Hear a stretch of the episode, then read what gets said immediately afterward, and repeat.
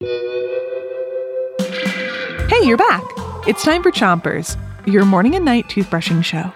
Start brushing on the top of your mouth on one side and brush all the way to the molars in the back. Three, two, one, brush.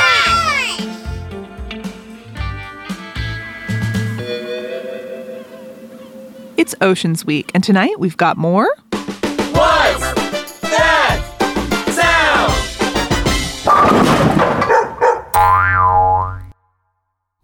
Ocean sound for you, and you have to figure out what it is. Here's your first one. What was that? Here it is one more time.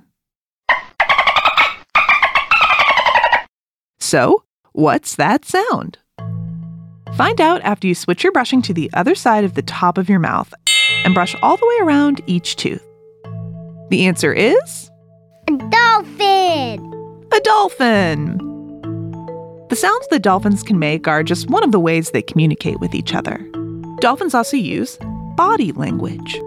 Body language is when you communicate something without a sound. Like when a person smiles, that's them telling you they're happy.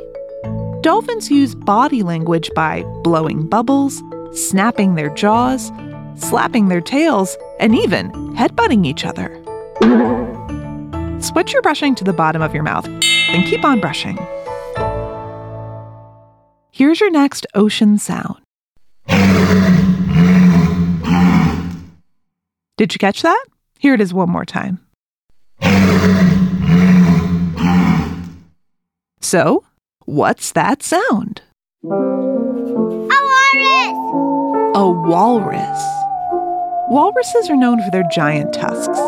Tusks kind of look like two really long pointy teeth coming out of a walrus's mouth, and they can grow to be three feet long. That's longer than a grown up's arm.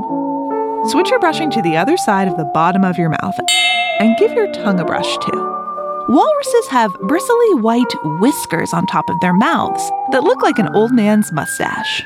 Who, me? Those whiskers are super sensitive and help the walruses find food in the icy water they like to hunt in. Some of a walrus's favorite snacks are clams and crabs.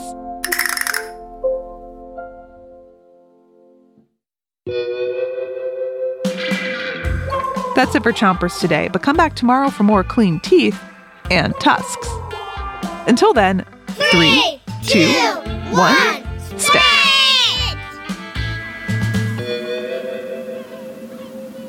Chompers is a production of Gimlet Media.